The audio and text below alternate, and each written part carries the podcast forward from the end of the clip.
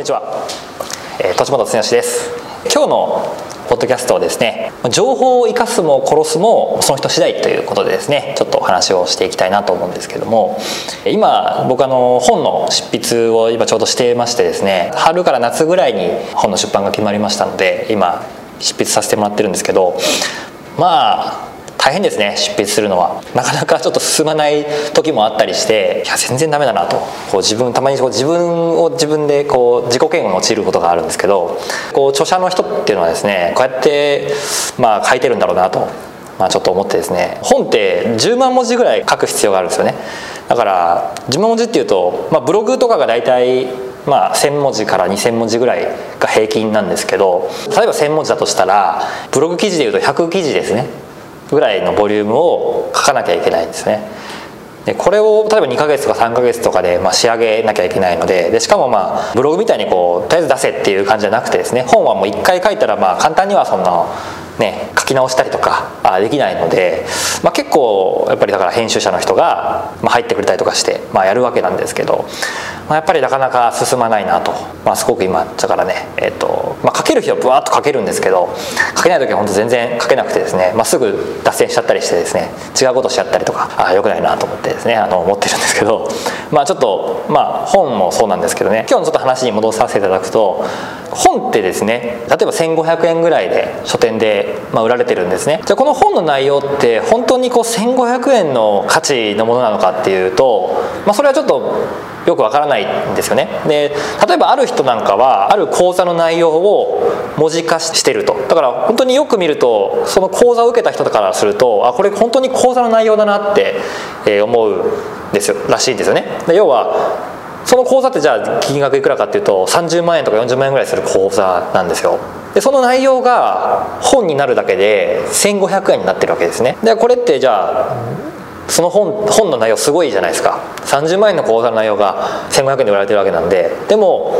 実際にじゃあ本を手に取ってその本に書いてることを全てちゃんとこう実行に移せる人が世の中にどれだけいるかっていうことなんですよね。まあ大体多分1%とか2%とかなんですよ。やっぱりその中でまあもちろんかいつまんで一部だけをこうやっぱ実践してやる人もいれば、まあ、全くもう読んだだけでまあ終わってしまう人もまあ実はそっちの方が多いと思うんですよね。まあ、何が言いたいかっていうと結局そのじゃあ1500円だろうが、まあ、3000円だあ3000円だろうが、えー30万円だろうがその情報を活かせるか活かせないかって結局その人次第なところが結構あってですね。で今 Google とかでもたくさんの情報が無料で公開されてますよね。さらに YouTube って今僕もこれ今 YouTube で配信してますけど YouTube でもいわゆる今まではお金を払ってじゃないと得られなかったような情報も今 YouTube でたくさんの情報が無料で公開されてるんですね、えー、じゃあこの無料の情報が本当に無料なのかっていうと、まあ、そうではないし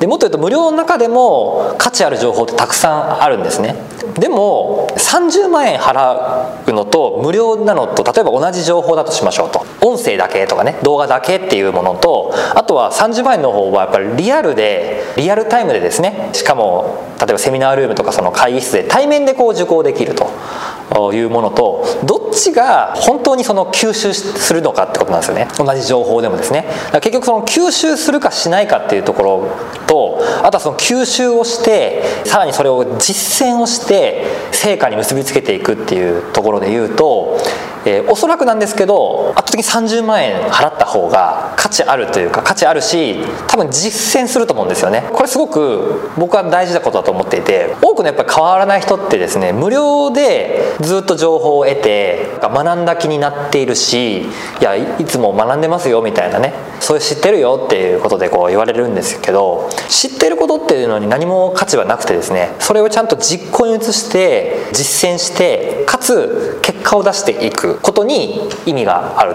ですよね。で知識だけとか知ってるだけっていうのには何も価値がなくてですねなんか YouTube とかブログとか読んでるだけでなんか知ってる気になっている学んでる気になってる人はものすごく僕は危険だと思ってるんですよね。でこれはやっぱ情報がどんどんどんどん無料化されて価値がなくなってきていると世の中の人は結構言ってるんですけどでも情報自体に価値はないわけではなくてですね情報自体にやっぱり価値は僕はあると思ってるんですね。だその情報の価値をあるものにするかどうかっていうのはその人次第であるしもっと言うとお金を払うか払わないかっていうのもものすごく大きな僕は差だと思うわけなんですね。例えば Google でも今検索かけていろんな情報出てきますけどこの検索して効果的な要は自分が今得たい情報を効果的に得られるかどうかっていうのは検索する側の質問次第なんですよね。でこれは Google ってあの検索キーワードのことを Google の社内ではクエリって呼んでるんですですよ。でこのクエリって英語にすると問いっていう意味なんですね。QUERY かな。クエリって書くんですね。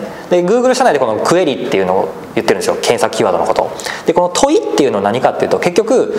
Google はその問いをかけると問いに対しての最適な答えを Google のロボットが認識して検索結果に表示してくれるんですよ。だから結局検索して的確な情報を得るためにはユーザー側がちゃんとその問いを立てないといけないんですね。だから問いの立て方次第で結局検索結果に出てくる情報も全く変わってしまうわけなんですよ。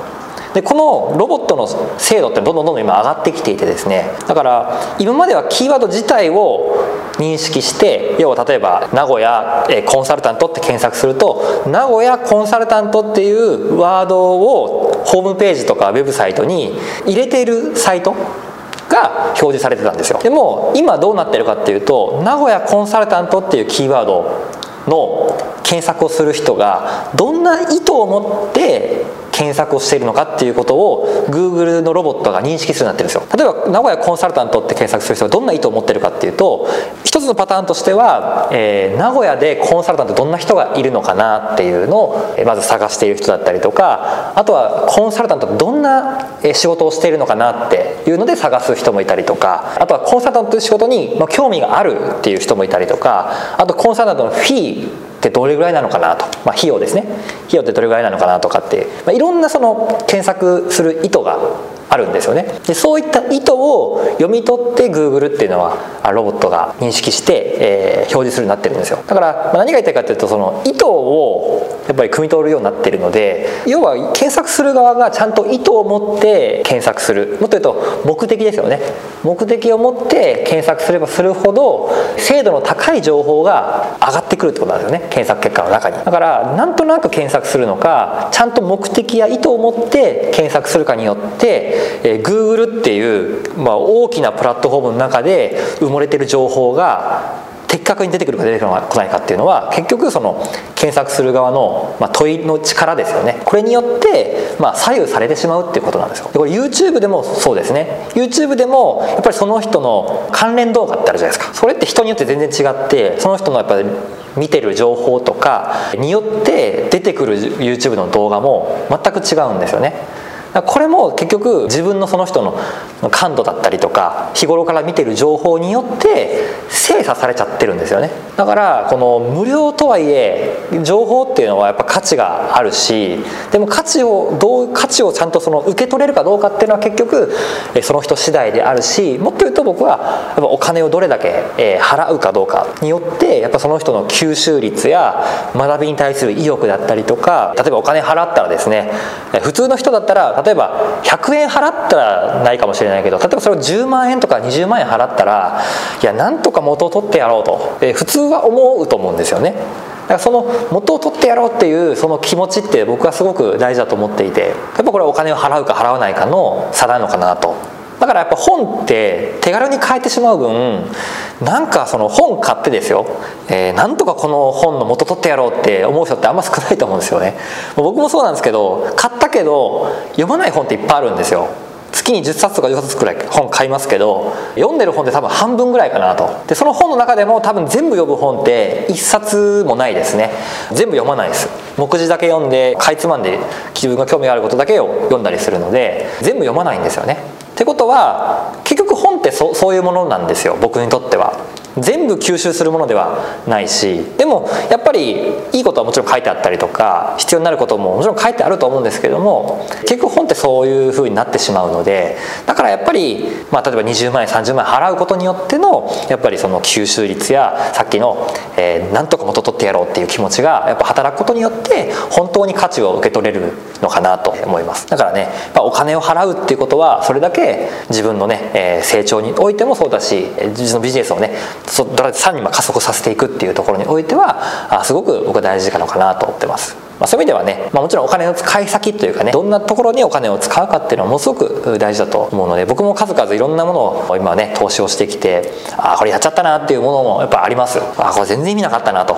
思うものもあるし、まあ、ただやっぱりそういう失敗は基本的にやっぱつきものだと思うのでまあ、投資でね失敗したくないとかなんかそういうのは皆さん気持ちとしてはねあるんですけど、まあ、でもそういうなこと言ってたらね前に進まないのでやっぱある程度そういう、まあ、リスクも承知の上でですねお金っていうのは使えばまあまた返ってくるっていうところもありと思いますし、まあ、あのそういう意味ではね、まあ、お金を使いましょうっていう話をしたかったわけじゃないんですけれども